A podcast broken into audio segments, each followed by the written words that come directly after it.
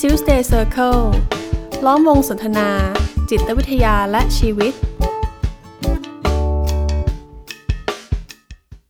สวัสดีครับ ผมกุยกวีไกรม่วงสิริครับ ครับผมเอกสมภพจำจันทร์ครับ ครับพี่เอกวันนี้เราไม่ได้มากันสองคนอีกแล้วอืม อ่าวันนี้เรามีแขกรับเชิญนะครับ ครับผมแต่ไม่ใช่หน้าใหม่แต่อย่างไร ครับเขาก็เคยมาร่วมพูดคุยกันในรายการของเรามาแล้ว ครับผมเมื่อตอนที่ 3 นะครับ ครับ เกี่ยวกับเซฟซื้ออย่างไรไม่ให้ทำร้ายตัวเอง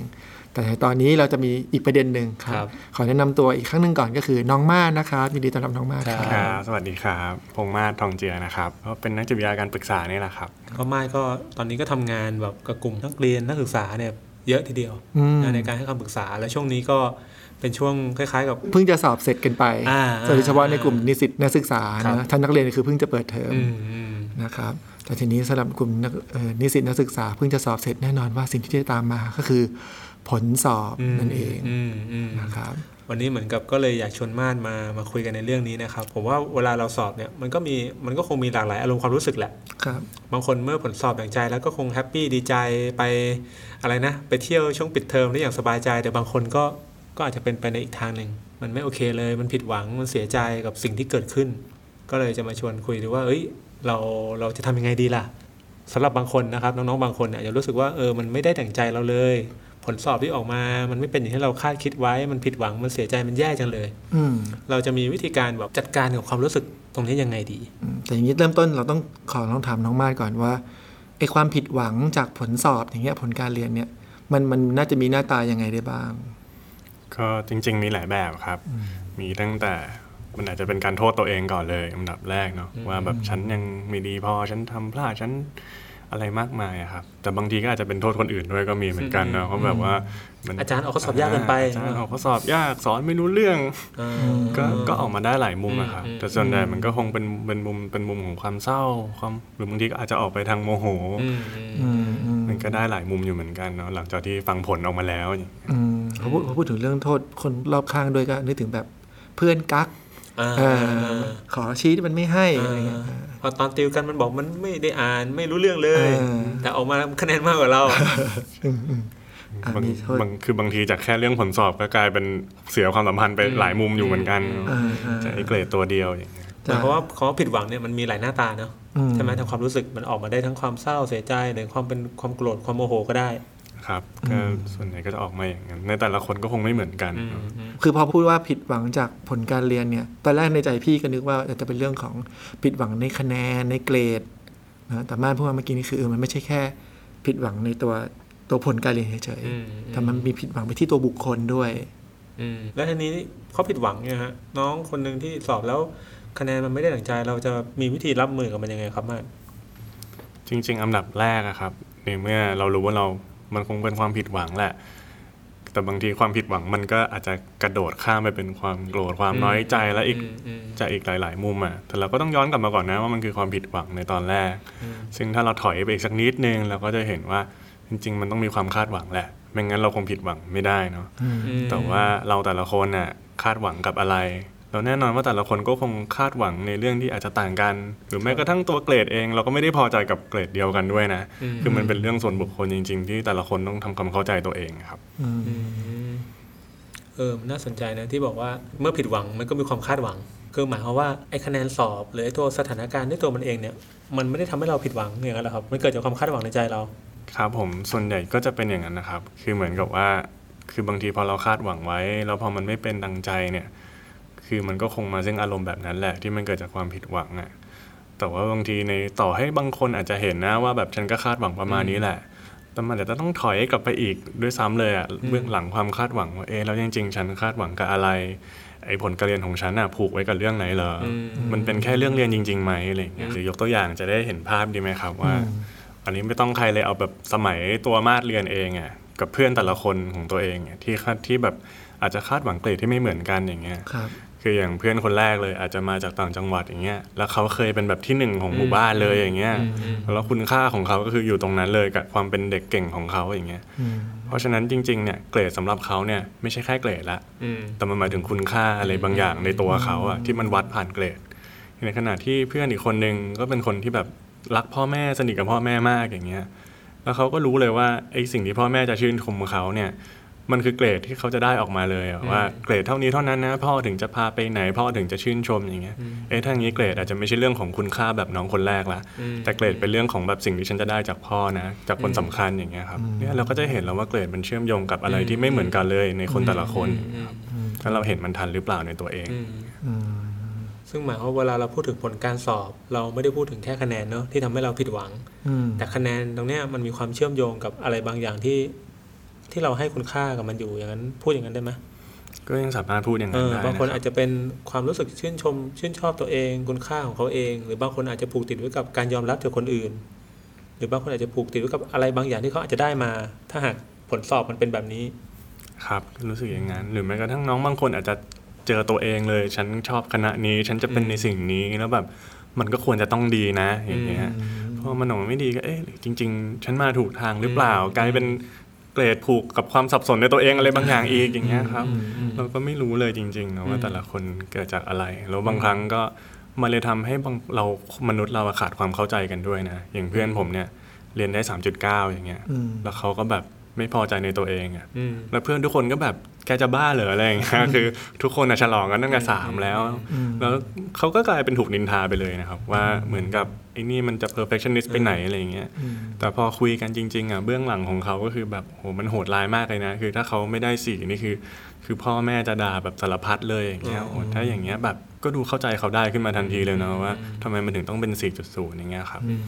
มันจะรับมือกับความผิดหวังก็ต้องเข้าใจที่มาที่ไปของความผิดหวังนี้ก่อน อืม ว่ามันคือความคาดหวังของเราที่มันไปผูกโยงกับอะไรอยู่ อย่างตัวอย่างตัวผมเองอะครับ ตอนแรก ๆ ที่ยังไม่ได้เข้าใจเรื่องนี้ดีนักอะคือบางทีก็ชวนน้องๆที่มาคุยกับผมเนี่ยมองนะว่าจริง ๆ ถึงแม้เกรดมันจะได้อะไรก็ตามอย่างเงี้ย แต่ถ้าเกิดสมมติว่าเราเรียนรู้แบบว่าอ่ะเรียนรู้ผ่านข้อผิดพลาดนะ เดี๋ยวเราวางแผนกันใหม่นะ อะไรแบบเนี้ยก็พบว่าบางครั้งมันก็ไม่เวิร์กนะ อืม เหตุผลเพราะว่าจริงๆอะมันไม่ใช่แค่ว่าเรียนยังไงให้ดีขึ้น แต่มันเป็นอีกเรื่องต่างหากนะ อืม ที่แบบว่ามันกำลังทำร้ายใจเราอยู่ อืม ที่ไม่ใช่เรื่องเรียนนะครับ พอมาเข้าใจตรงเนี้ยก็ทำให้แบบเออคลายคลายความทุกข์ของน้องได้มากขึ้นอย่างเงี้ยครับ อืม แล้วคนส่วนใหญ่เนี่ยพอไม่ได้เห็นกระบวนการของไอ้ความอ่ะความคาดหวังแบบเนี้ย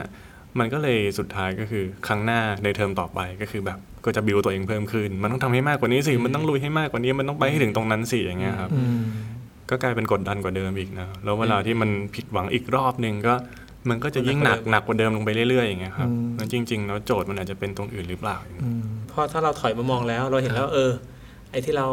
ผิดหวังที่เรารู้สึกเสียใจเรื่องผลสอบเนี่ยเป็นเพราะว่ามันผูกติดอยู่กับเรื่องนี้อยู่นะพอเราเห็นแบบนั้นแล้วเนี่ยมันมันจะไปยังไงต่อครับ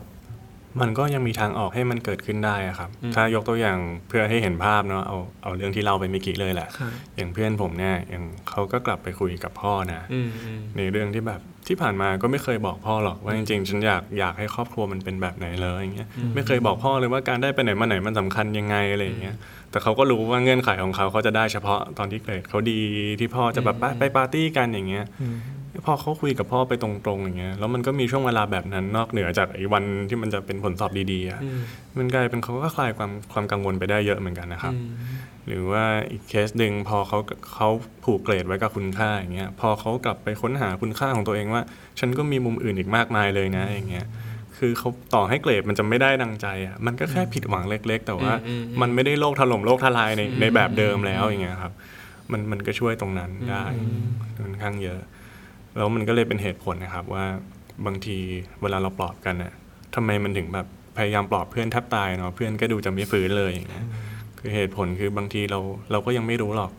ว่าจริง ๆ เพื่อนอ่ะไอ้ที่เขากำลังเศร้าอยู่ตอนนี้กับเกรดเขาว่ามันเรื่องอะไรอย่างเงี้ยสมมุติว่าเกรดเนี้ยมันแบบมันผูกกับคุณค่าของเขาอย่างเงี้ย ครับ แต่เพื่อนอีกคนก็ไปปลอบว่าเฮ้ยไม่เป็นไรนะเกรดมันก็เป็นแค่ตัวเลขที่อาจารย์ให้มาอย่างเงี้ยซึ่งมันเป็นคำ ออยังได้มากกว่าอีกหลายๆคน เออมันเป็นคำตอบที่ดีนะครับ แต่ว่ามันไม่ใช่เรื่องที่ตรงกับใจเขาอะ เออ เพราะฉะนั้นมันก็จะไม่ได้ทำให้เขาฟื้นอะไรขึ้นมาเลยเนาะเพราะว่าเขาไม่ได้เครียดกับตรงนั้น เขากำลังเครียดกับอีกอย่างอยู่อย่างเงี้ยครับ มันก็ฟังจากม่านดูคล้ายๆ กับว่าถ้าเราเห็นว่าความผิดหวังของเรา มันไปเชื่อมโยงกับความคาดหวังในเรื่องอะไรอยู่ มันทำให้มันเหมือนมีทางเลือกมากขึ้น ก็คือแม้ว่าไอ้สิ่งเนี้ยไอ้เรื่องเกรดเรื่องคะแนนเนี่ย มันจะไม่โอเค มันจะไม่สามารถนำพาเราไปสู่ อะไรบางอย่างที่เราคาดหวังเอาไว้ได้ แต่มันก็ยังมีหนทางอื่น เหมือนเมื่อกี้ที่ที่เล่าว่าเพื่อนคนเมื่อกี้เกรดเขาไม่ได้อย่างที่ตั้งใจไว้ แต่ว่าเขาก็มีช่องทางที่จะไปคุยกับพ่อกับแม่ได้ เพื่อให้ได้ในสิ่งที่เขาต้องการก็คือการได้มาชื่นชมการที่ได้ไปทำอะไรร่วมกัน แล้วจริงๆฟีดแบ็กที่ที่แอบได้จากเพื่อนก็คือแบบพอกลับมาเรียนอีกครั้งในเทอมต่อไปอ่ะมันกลายเป็นมันเรียนสบายขึ้น คือเหมือนมันไม่ได้แบกอะไรไว้บางอย่าง เพื่อที่จะต้องเรียนเพื่อที่จะต้องทำให้ได้ต้องถึงเป้าอย่างเงี้ยครับ อืม ก็บางคนก็บอกว่าเกรดเออดีขึ้นกว่าเทอมที่แล้ว อีก แต่เพื่อนอีกคนบอกจริงๆเกรดฉันก็ประมาณนี้แหละ แต่ฉันไม่ได้หนักแบบเหมือนเทอมที่แล้วแล้วอะไรอย่างเงี้ย เออเหมือนยอมรับในในสิ่งที่ตัวเองก็ก็เป็นหรือทำได้มากขึ้น ก็เป็นอะไรประมาณนั้นนะครับ เนี่ยฟังดูแล้วเหมือนในแง่มุมเนี้ยความผิดหวังมันไม่ได้เกี่ยวกับผลคะแนนหรือตัวเกรดเลยด้วยซ้ำคือพอได้ทำความเข้าใจตัวเองปุ๊บกลับมาที่ผลคะแนนเท่าเดิม เกรดเท่าเดิม มันกลับรู้สึกปลอดโปร่งได้มากกว่าเดิม เพราะเราเคลียร์สิ่งที่ผูกอยู่กับมันไว้แล้ว อืม เรียบร้อยอย่างเงี้ยครับ สุดท้ายมันก็กลับไปเป็นแค่ตัวเลขที่ที่มันอาจจะบอกบางอย่างเราบอกจุดให้พัฒนาบอกอะไรมากมายแหละ แต่ว่าไอ้พาร์ทที่มันหนักอะมันหายไปแล้ว อืม แต่มันก็เป็นเรื่องสำคัญที่ต้องมองให้เห็นเหมือนกันนะครับ ว่าไอ้ตัวเลขที่ว่าเนี้ยมันไปผูกโยงกับอะไรอยู่ อืม เพราะเหมือนกับมันก็ไม่ได้เราจะยอมรับมันได้ง่าย ๆ อย่างเช่นคำว่า มันก็เป็นแค่เกรด อืม แค่เป็นตัวเลขหรือเป็นปริญญาเป็นแค่กระดาษแผ่นเดียว มันพูดแบบนี้ก็เข้าใจก็ดูเหมือนเข้าใจง่ายแหละแต่มันก็จะยอมรับในใจได้ยากอยู่ อืม แต่ถ้าเราเห็นไปอีกสเต็ปหนึ่งนะว่าไอ้ที่เราตั้งใจไว้ที่เราคาดหวังเอาไว้แล้วมันไม่เป็นอย่างนั้นเนี่ย มันเป็นเพราะว่ามันมีอะไรบางอย่าง ภายใต้นั้นที่มันลึกลงไปอีกขั้นหนึ่งหรือเปล่าที่เรากำลังคาดหวังกับมันอยู่มากกว่าเรื่องเกรดหรือมากกว่าเรื่องคะแนนเพราะสุดท้ายถ้าเราได้คะแนนอย่างที่เราตั้งใจจริงเนี่ยแต่อะไรอะไรในชีวิตนี่มันไม่โอเคเลยเนี่ยผมว่าเราก็จะไม่พอใจอยู่ดี เพราะจริงที่เราที่เราต้องการจริงๆมันอาจจะไม่ใช่คะแนนหรือเกรดที่มันดีก็ได้ อืมอืม แต่ถามว่ามันมีเคสที่แบบไม่ได้ซับซ้อนขนาดนี้ไหม ก็มีนะครับ อย่างเช่นแบบบางคนอาจจะรู้สึกว่าฉัน ฉันก็ผลัดไปเรื่อยๆ แล้วฉันก็ไม่ได้อ่านสักทีผิดแผนที่วาดไว้ สุดท้ายพอเกรดออกมาเนี่ย ไม่ได้หงุดหงิดตรงที่เกรดมันไม่ดีหรอก แต่กลายเป็นว่าหงุดหงิดตัวเองที่ทำไมถึงผ่อนผันมันขนาดนี้ทำไม อืม ทำไมถึงยืดกับมันได้ขนาดนี้อย่างเงี้ยครับ ซึ่งบางทีถ้าถ้ามันเป็นแค่นั้นจริง ๆ ก็โอเค ก็แค่เรียนรู้ว่า ในเทอมต่อไปแบบ เออเอาความเจ็บใจนี้ไปใช้แบบไหนเหรอ แล้วแบบฉันจะเปลี่ยนยังไง บางทีก็อาจจะเป็นง่าย ๆ แบบนั้นก็ยังก็มีเหมือนกันครับ อาจจะไม่ได้ แต่ตรงนั้นเราจะมองว่าเป็นความคาดหวังที่มีต่อตัวเองก็ได้นะ อืม คาดหวังว่าตัวเองจะขยันกว่านี้ ครับ จะตั้งใจกว่านี้ ซึ่งสุดท้ายมันก็จะเป็นความคาดหวังที่ผูกติดกับอะไรบางอย่างอยู่ดีว่า ไอ้ที่ต้องตั้งใจกว่านี้ต้องขยันกว่านี้ เพราะว่าอะไรล่ะ เพราะฉันจะได้เป็นคนที่โอเคกว่านี้ เป็นคนที่ดีกว่านี้ มีคุณค่ามากกว่านี้ หรือเป็นที่ยอมรับมากกว่านี้หรือเปล่าเพราะว่าถ้าเรายิ่งยิ่งเห็น มันคงไม่ได้มีแค่ชั้นเดียวหรือสองชั้น มันอาจจะมีไม่รู้กี่ชั้นก็ได้ในความเป็นมนุษย์แต่ละคนที่มันอาจจะต่างกัน อืม อาจจะบางคนอาจจะไม่ซับซ้อนอย่างที่มาดว่าก็ได้ มันตรงไปตรงมา แต่ในขณะที่บางคนก็มีอะไรที่มากกว่านั้นอีก ครับชอบชอบตรงที่มาพูดว่าไอ้ที่ผิดหวังมันไม่ได้ผิดหวังที่ตรงตัวเลข อืม ตรงเกรดตรงนั้นหรอกแต่ว่าเหมือนกับตัวเลขหรือผลของเกรดเนี่ย มันเป็นตัวสะท้อนบางสิ่งบางอย่าง อืม ที่เกี่ยวกับตัวเองเออยังทุ่มเทไม่มากพอผ่อนผันมันมากไป แล้วถ้าไม่ทันได้ไข้ครวญไต่ตรองตรงนี้ให้ดีๆเนี่ย บางทีมันก็จะเกิดอยู่กับความวนเวียน นึกโทษตัวเองวนอยู่ตรงเนี้ย แต่ถ้าได้ทำความเข้าใจมันก็จะมีทางไปต่อว่า โอเค ถ้าไม่พอใจตัวเองตรงนี้แล้วทำไงต่อละ อืม เหมือนกับที่มาพูดก่อนหน้านี้ว่าบางทีมันก็อยู่มันก็ใช้โอกาสนี้ในการเรียนรู้ได้ ในในกรณีแบบนี้นะ ที่ไม่ได้ซับซ้อนอะไรมาก พอเราคุยกันอย่างเงี้ย มันก็เห็นแพทเทิร์นนะ แต่ในชีวิตจริงอ่ะด้วยความที่การสอบอ่ะมันผูกอยู่กับเด็ก อืม มหาลัยอ่ะ ครับ เพราะฉะนั้นถามว่าจะให้ถ้าเราย้อนกลับไปในวัยของเราที่แบบอายุ 20 แล้วจะให้มันนั่งไข้ครวญอ่ะเออมันก็ดูจะไม่ใช่ธรรมชาติของวัยอ่ะ อืมอืม แล้วส่วนใหญ่ว่าที่มันยากจริง ๆ เพราะว่าพอผลเกรดมันออกมาแล้วอ่ะสิ่งที่มันชัดที่สุดตอนนั้นมันคืออารมณ์ อืม อืม แล้วอารมณ์ตอนนั้นน่ะมันมันคงมีไม่กี่คนนะที่จะทันว่านี่มันสิ่งนี้เกิดจากความผิดหวังอะ อืม เพราะว่าความผิดหวังมันทำให้เกิดอารมณ์อื่นไปแล้วที่มันรุนแรงกว่าอย่างเงี้ยความความโกรธความด่าทอตัวเองหรืออะไรพวกนั้นน่ะ อืม แล้วเมื่อไหร่ก็ตามที่อารมณ์มันชัดอยู่มันขุ่นอยู่ข้างในอะครับ ครับ มันก็ยากนะ ที่เราจะสำรวจลงไปจนเห็น อืม แบบผิดหวัง เห็นความคาดหวัง ครับ ก็รู้สึกว่าสิ่งนี้แหละที่บางทีมันอาจจะยากสำหรับเด็กที่วัยแบบอ่ะโดยเฉพาะถ้าเกิดเข้ามาในปีแรกๆอายุเพิ่ง 18 19 เราจะให้มาไข้ครวญทั้งหมดนี้เห็นด้วยตัวเองอย่างเงี้ยครับมันอืมก็เลยบางทีก็อาจจะจำเป็นต้องเอออาจจะมาหานักจิตวิทยานะอย่างน้อยมีสักมีพี่ช่วยแบบให้เราเห็นตรงนี้ก็อาจจะง่ายขึ้นสำหรับน้อง ครับ กับอีกอันหนึ่งก็คือน้องบางคนเนี่ยก็อาจจะมาแบบเห็นเห็นเลยนะเก่งคือเห็นมาเองเลยว่ามันเป็นอย่างเงี้ย แต่หลังจากเห็นแล้วก็ เอ๊ะ ไปยังไงต่อ แล้วเห็นแล้วต้องทำอะไรกับมันเห รออย่างเงี้ย บางคนก็อาจจะอยู่ในขั้นตรงนั้นอย่างเงี้ยครับ แล้วแล้วถ้าเป็นในกลุ่มของน้องๆนิสิตนักศึกษาหรือนักเรียนที่อยู่ในในพื้นที่ที่ไม่ได้มีบริการแบบนักจิตวิทยาอย่างเงี้ย มาดพอจะมีมุมมองคำแนะนำอะไร กับน้องๆในกลุ่มตรงนี้ไหม จริง ๆ ถ้าให้แนะนำก็คือช้าลงกับมาสักนิดนึงอะครับแล้วดูว่า อันนี้อาจจะเป็นกฎที่มาใช้กับตัวเองอะเนอะว่ามันคงไม่มีอารมณ์อะไรแบบในตัวเราหรอกที่มันไม่มีที่มาที่ไป อืม งั้นก็แค่ก็แค่ตามไปดูมันว่า อืม ถามตัวเองกับคำถามง่ายๆก็ได้ครับว่าไอ้ที่โกรธอยู่เนี่ย โกรธเพราะอะไรอะไรเงี้ยหรือว่าไอ้ที่เสียใจอยู่เนี่ยเสียใจเพราะอะไรแล้วก็ ค่อยๆถามตัวเองกับคำถามอย่างเงี้ย ช้าๆครับ อือฮึ มันจะค่อยๆเห็น มันจะค่อยๆเห็นเองอะไรเงี้ยว่าจริง ๆ แล้วมันเป็นแบบไหน หรือบางคนอาจจะบอกว่าเริ่มด้วยการถามคำถามตัวเองก็ได้ว่า เอ๊ะ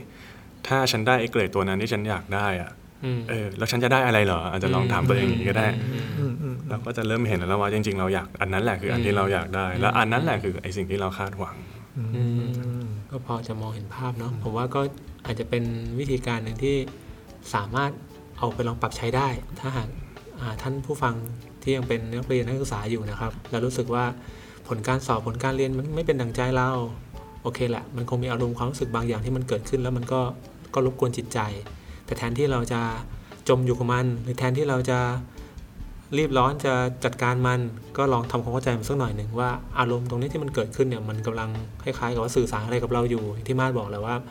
ทุกอย่างคงมีที่มาที่ไป ไม่มีอะไรที่เกิดขึ้นโดยไม่มีเหตุมีผล อืม ถ้าเราเข้าใจตัวเองได้มากขึ้น เราก็จะมองเห็นทางเลือกในการจัดการกับมันได้ได้ดีขึ้น อืมครับผมตรงนี้ก็ต้องขอบคุณน้องมากมากๆนะครับ ที่มันกลับมาแสดงมุมมองแล้วก็ให้คำแนะนำตรงนี้ได้ ครับ ก็หวังว่ามาดจะมาร่วมอัดกับเราอีก ครับ ครับก็ขอบคุณด้วยเช่นกันนะครับ ครับผม โอเค ครับ งั้น Tuesday Circle Podcast ในตอนนี้ก็ต้องลาไปตรงนี้นะครับ ครับ ครับ ขอบคุณมากครับ ครับสวัสดีค ส รับ วัสดีครับ Tuesday Circle ล้อมวงสนทนา จิตวิทยาและชีวิต